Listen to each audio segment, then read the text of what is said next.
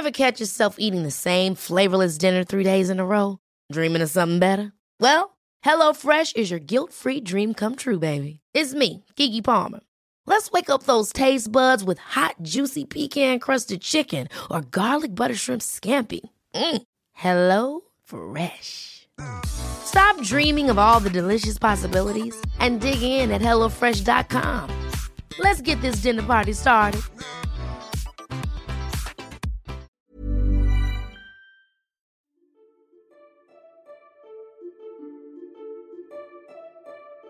We're all parents, and of course, it makes sense to kind of keep them occupied, to hand over a, a tablet for you know for a couple of minutes, get them to watch an episode of their favorite show. I don't think parents should be vilified for that. That's completely understandable. But there's a difference between that and and the tablet becoming the babysitter.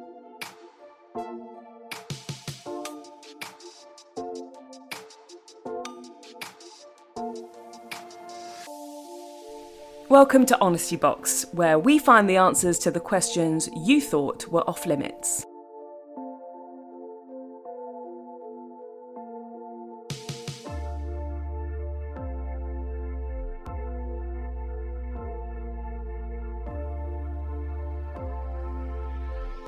Hello, I'm Alex Beard, and welcome back to Honesty Box at the Balance Club, where we ask the questions that you want the answers to, no judgment, and no topic is off limits. As always, if you'd like to submit your own question for this series, you can do so anonymously at www.thebalance.club. Just click on the podcast option and a question box will pop up for you. Today, I'm thrilled to say I'm joined by Dr. Linda Papadopoulos. Linda is one of the most well known and respected psychologists working in the UK today. Her 17 year career as a research scientist and practicing psychologist has led to her work being published in some of the most well regarded academic journals and given rise to a high profile media career. Dr. Linda is a chartered counselling and health psychologist and associate fellow of the BPS. She has worked in various treatment settings, both privately with her own practice and in the National Health Service. During her 14 years as a chartered psychologist, she's gained extensive experience in counselling of individuals, couples, and families. That is why Linda is a great person to sit down and discuss with me the question today, which is how can I make the internet safe for my kids to use without banning it completely? I have two young kids, too young to have their own devices, which means I've told myself internet safety isn't something I need to stress about yet, but I know, deep down, this isn't true. I'm just being a bit of an ostrich about it. It's just the mountain seems a bit too high to climb and I don't even know where to start. So I, for one, am grateful for this week's topic. So, the question that we're answering today, which has come out of the honesty box, um, is the internet is a terrifying place for my kids to be. How can I make it safe for them to use it without banning it completely? This question, obviously, lots of parents think about this, but I'm always I guess for me, I always want to know how scared should we be? It feels like there is a lot of fear around kids on the internet. How scared should we be? Look, uh, I I kind of feel that the reason that it's so scary for parents is because unlike anything else, it seems to me that our kids are doing things that you know before us so it's not like driving that we did first or cooking or crossing the road this is the one thing that they're like ah here's the game here's the app here's the website whatever the case is and i think because of that that fear of the unknown is often what drives it so you know the, the internet, like anything, is a tool, right? So, you know, it's useful in some ways, in a lot of ways, in fact, but it can be detrimental in others. So, to me, it's all about kind of how you use the tool. And it's, it's kind of, you know, you should be fearful about not speaking about how to use it, not what it is, if that makes sense, right? Because I think the minute you kind of turn it into that, you're going to be indeed more reticent. So, I've worked with Internet Matters for years. We do a lot of research in this area. And, one of the things that that we know is that what helps is like parents kind of, you know, kid mentions, I don't know, Snapchat or Fortnite. You know, get get online. Look at how these things are set up. You know, watch how they play. Go on to sites like I am. Kind of figure out how to um, tweak things like privacy settings, like what loot boxes are. It's always it's this new language, isn't it? Get accustomed with it, and the more you're able to do that, then the more I think critically you're able to focus on the things that might genuinely be dangerous, rather than having this amorphous feeling of like, oh, internet bad, internet scary, because it's it, it, it's not necessarily fair to say that at all.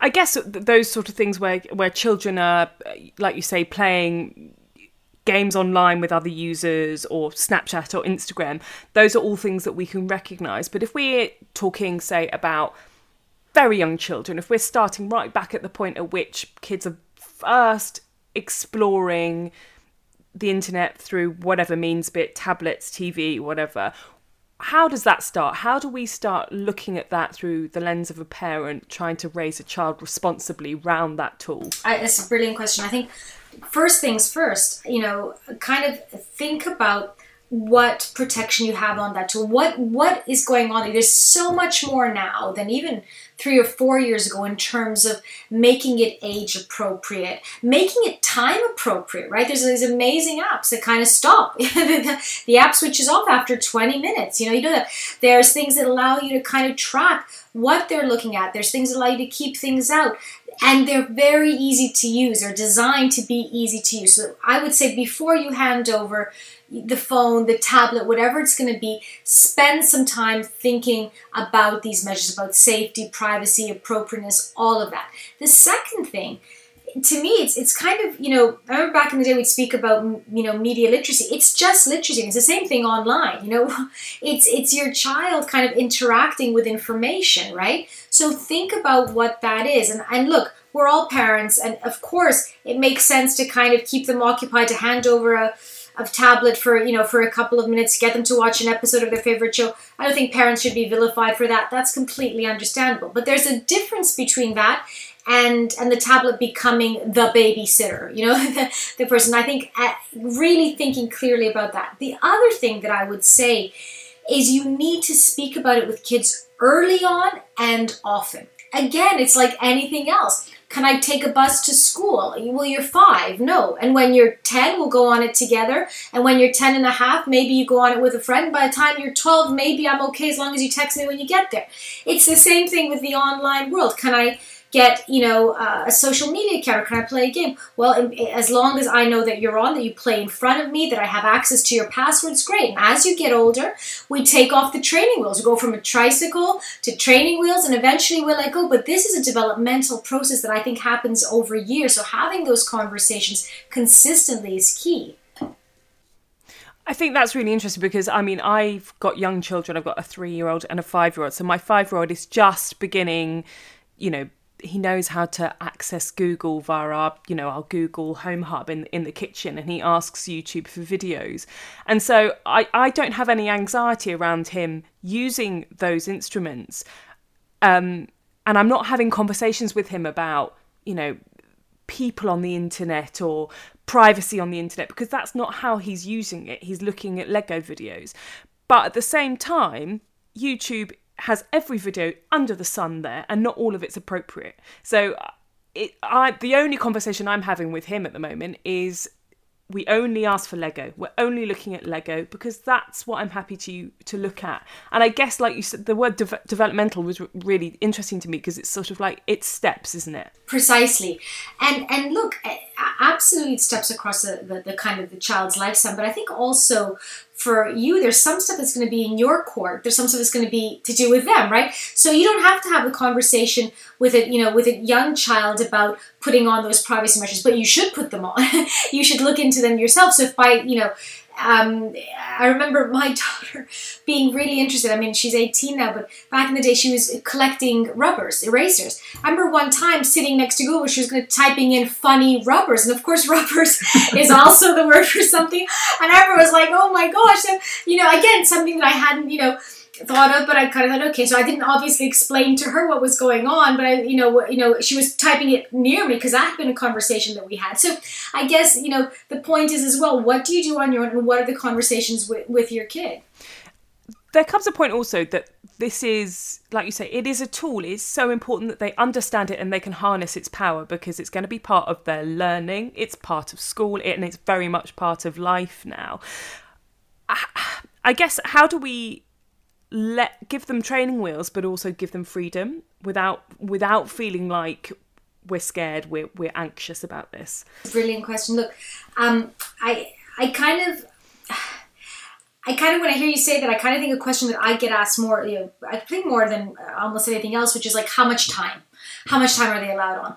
And to me, it's about um, about this notion of time well spent. So if my you know child was on you know a site looking up um, something they were very passionate about or doing research into something in school, I'd be happy for them to be on there for an hour, you know, for longer if my child was on a pro anorexia site or speaking to complete stranger, 20 seconds is too long, 10 seconds is too long. So it's about what are they doing? And I think that's how we have to think about it as parents. That absolutely it's a tool, and frankly, it's a tool that is going to be a big part of their learning, right? So again, they're either they're less likely to go like sifting through journal articles at, at, at libraries now. It's it's online. Likewise for their projects. So it's about kind of understanding what they're doing and having those conversations with them.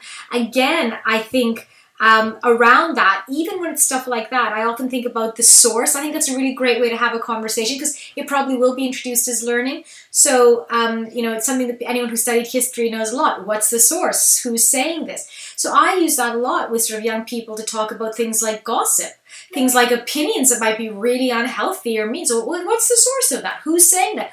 what you know what are they trying to get there so again it's this kind of you know mid you know media literacy digital you know citizenship that needs to come into that as well I mean, when you when you cited the two sites that you wouldn't be happy for your kids to be on for any time at all, it suggests that you need to be aware of what they're looking at all the time. Because I agree with you, you don't want your kids looking at eating dis- pro eating disorder websites or anything similar.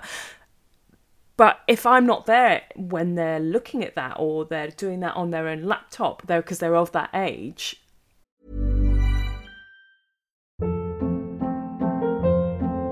Hold up. What was that? Boring. No flavor. That was as bad as those leftovers you ate all week. Keke Palmer here, and it's time to say hello to something fresh and guilt-free. Hello Fresh. Jazz up dinner with pecan-crusted chicken or garlic butter shrimp scampi. Now that's music to my mouth. Hello Fresh. Let's get this dinner party started. Discover all the delicious possibilities at hellofresh.com.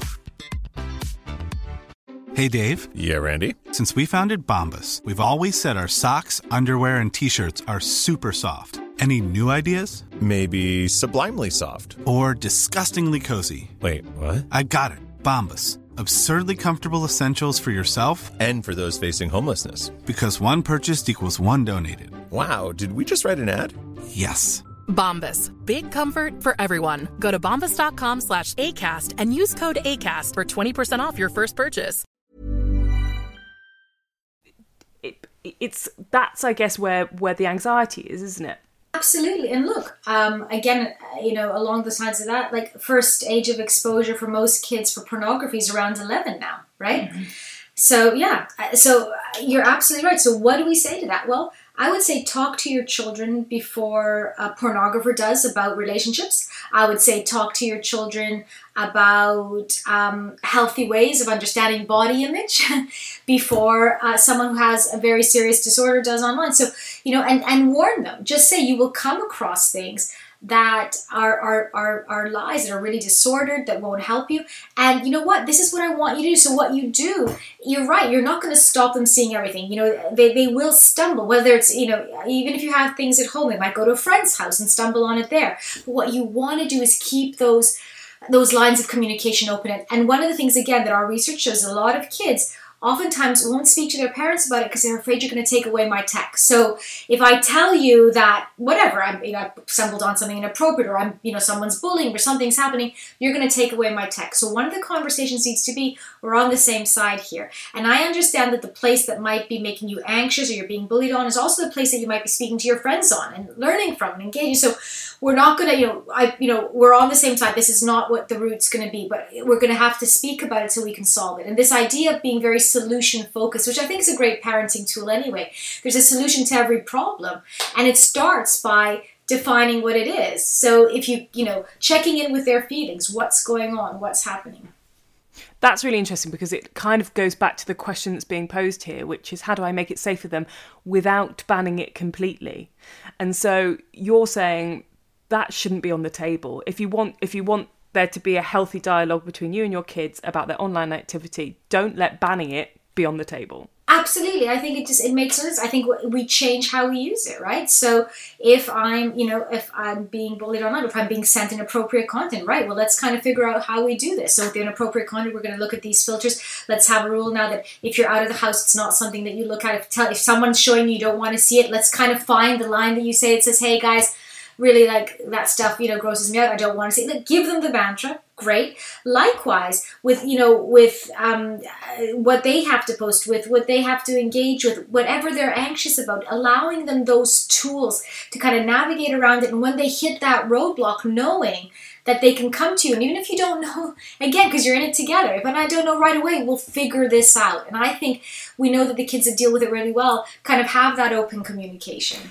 What about people who are listening to this who perhaps have children who, who are older than mine, who are accessing the internet, who are using it, and they're sitting here going, I feel like the horse is bolted a little bit for my kids, and, and I want to rein it in. I want to sort of have, I don't want to use the word control, but just have a bit more of an idea about what my kids are doing and have a bit more safety awareness around it. What advice would you give to them? Because, like you say, this is new for most parents because we didn't grow up with this. Yeah, no, absolutely. And look, um, there's it's a, this is a great quote. As I get more information, I'm allowed to change my mind, and it's okay to do that with your kids. It's to be like, hey, I was, you know, when we decided that you could do this, I didn't realize that you were playing games with people who you didn't know. They think so.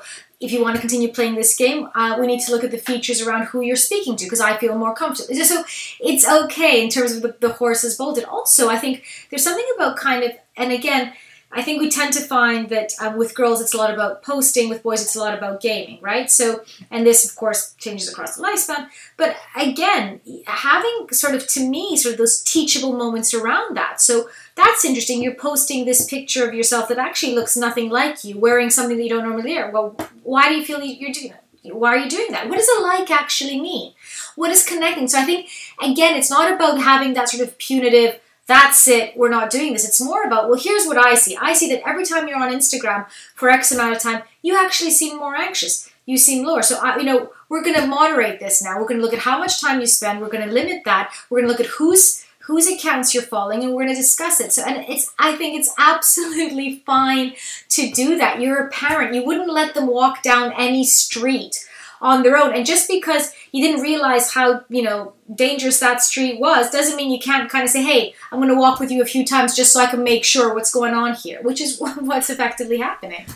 when you say those things about, you know, p- posting and, and you're changing your appearance, you know, be that filters or poses or whatever, I mean, they're big conversations that I have with myself that are part of my peer peer group's concerns. It's very much part of the sort of culture at the moment of like what is social media and what is it doing to our mental well-being and it seems that's almost what terrifies me more about my kids accessing the internet is its impact on their mental well-being because of this weird veneer that it puts across people's lives.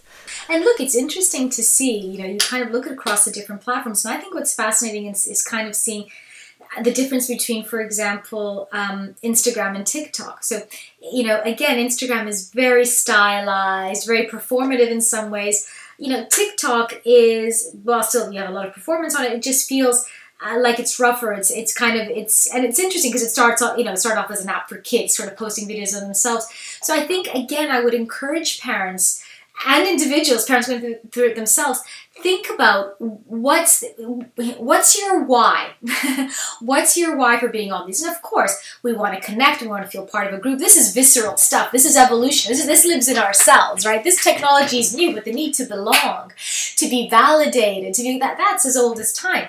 But is this the best route to it? And what i would say is you know unlike our kids where online and offline kind of sort of meld into one i think most of us as parents have a clearer distinction.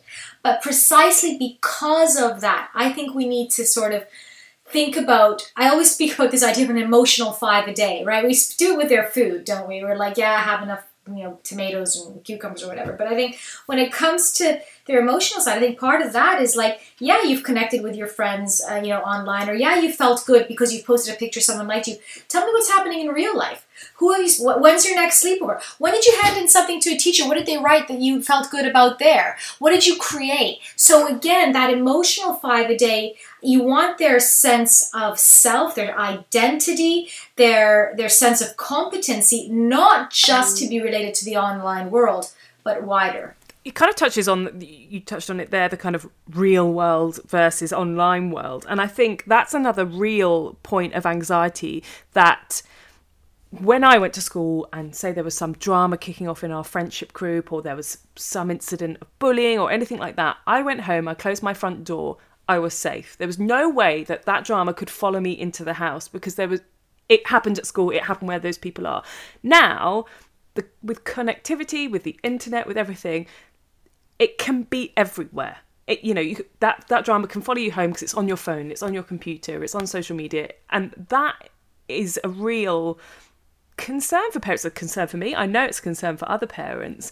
How do we monitor that? That kind of not being able to disconnect from anything because you're connected. Yeah, I I think that's again somewhere where I think you need to kind of have some clear boundaries, right? So there's a few things that we know, for example. So um, we know that memory consolidation is affected by being interrupted. So studying while your phone's next to you is a really bad idea, right? So I think that's a really easy one, kids. Yeah, that's fine. You know, while you're studying though, the phone's in another room or it's kind of on a shelf and I'm happy for you to take a break at 30 minutes or 20 minutes and look at it, but that's how we do this because we know this. Like we're learning about these things. Likewise, in terms of sleep, we know very well now that the blue light has an effect on sleep. And we know that young people really, I mean, we all need sleep, but young people really need sleep, right? So, yep, this is the time where mobiles are off, right? You know, where screens are, are off. And by all means, you know, read a book, you know you can speak on um yeah i don't know speak on a phone that you're not kind of looking at someone facetime whatever it is what you know whatever it is but that needs to be off so again this idea of of how we kind of measure like the, the time that we're on and, and and having those boundaries i think is critical i think the other thing to say here though as well is be careful the do as I say, not as I do. And I'm going to have a caveat here as well. because obviously, I know that a lot of us, especially with lockdown, you know, work's now become a thing we do, not a place we go. So having your phone ring you during dinner, you know, you might have to take that call. But I would absolutely make it clear that the only, if that's the case, the only reason I'm doing this is because this is what I have to do because you know, I actually have a mortgage to pay. I have to pay. This is not about me checking in on goss with my friends. This is not about me kind of, you know, shopping or whatever else. So, you know, I would model appropriate behavior. However, don't be afraid to have again different rules for you because you're a parent that works, but discuss them. Don't don't just accept that you know, they should know that. If talking about screen time, and, and you touched on it earlier, and you, you you spoke about you know quality over quantity. I'm always quite mindful that maybe it's my own issue, but I feel the the language around screen time is can be quite judgmental, and especially in this last year where you know screens have provided respite for knackered parents, have allowed parents to work when they've got two kids at home who need entertaining. Do you think there's still a stigma around it? Do you think there should be a stigma around it? Should we still be mindful of it?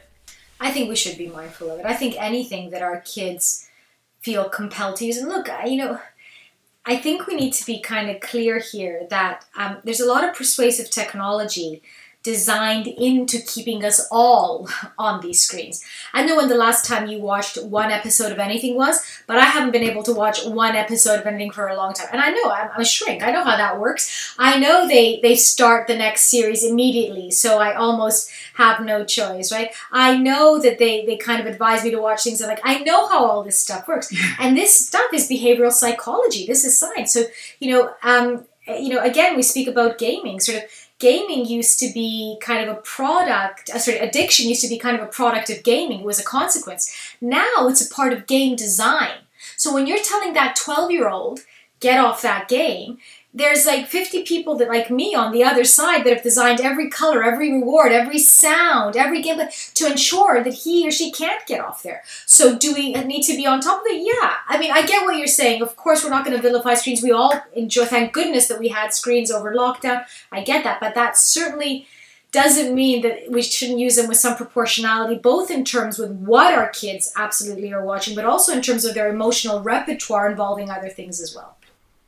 But what chance do we stand as parents if these games and apps and everything are so enticing, are so engineered to fit our brain and our needs that you know mum's standing there going come on off you get. Look that's a great question. I think that's a big discussion that's being had now you know in silicon valley. So you know it's interesting they're kind of you know uh, they they used to kind of you know blatantly say this is a persuasive technology unit. Now they're remaking you know they're not saying it in the same way. So those are discussions that i think tech certainly is going to be answering for in the next few years. But i think as parents as well this is your house, right? You know, this is the way it works. You can switch that off and you can explain this is the way it's going to be. You have half an hour every day or an hour because actually, this is an important tool to try and learn. I'm not saying it's easy, but that self regulation, you know, I don't want, it's the same thing like, you know, not eating another five jelly beans. Jelly beans are delicious. There's now I get it. It's going to be easier doing that than having all the persuasive technology. However, there are strategies that we can use. One of which is getting used to the rhythm of this is how much time I have. This other one of which is kind of once you change behavior, going into something else that you either gives you a sense of um, of mastery or a sense of pleasure, right? So don't just switch it off and then just sit there all right, now we said once you do that, we're going to go into whatever, cooking this meal together, you speaking to your friend, you going out to play your, you know, I don't know, your soccer match, whatever the case may be. So, yes, it's hard, but I, you know, I think I'll be damned if I kind of like don't don't stand up and kind of make sure that I have some volition over or allow my child to feel they have some volition over this as well. So, I feel like we should say that, you know, it's not all doom and gloom. The internet is an incredible resource if engineered and harnessed properly. Thank God for the internet. You know, our kids were able to learn, at least, you know, in some way over the last year and a half. You know, it's such a great equalizer in terms of, you know, allowing sort of, you know, uh, not just knowledge, but businesses to thrive, sort of social movements.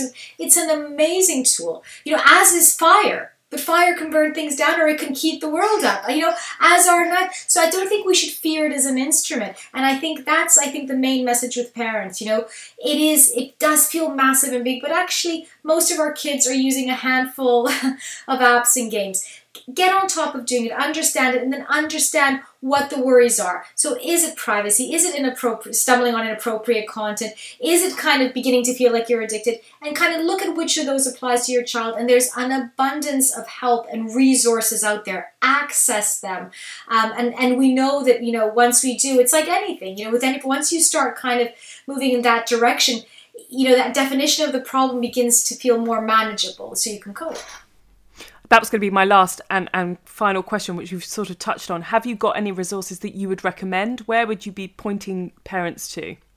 Definitely Internet Matters. They have uh, an abundance of resources. I've got a bunch of videos on there explaining how to speak to children of different age groups, which are great. But also, they you know they have things like if it's this game or if it's this website, these are the technical things that you need to know about it. So there's a lot there. But I think um, my my other tip would be is just speak to your kids. You know, um, in many ways, because of this mesh between the online and offline world, whether we're speaking about body image or whether we're speaking about relationships or bullying, like we were saying, or sex, it, it comes both ways. So when you're speaking about it, ensure that that's a part of a conversation as well.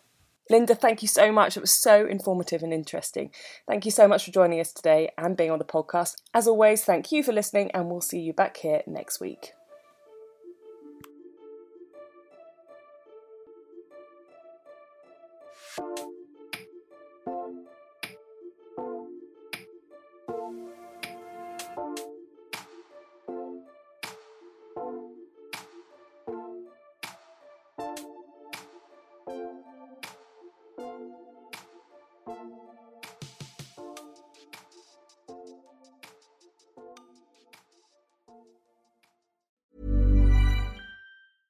Ever catch yourself eating the same flavorless dinner three days in a row?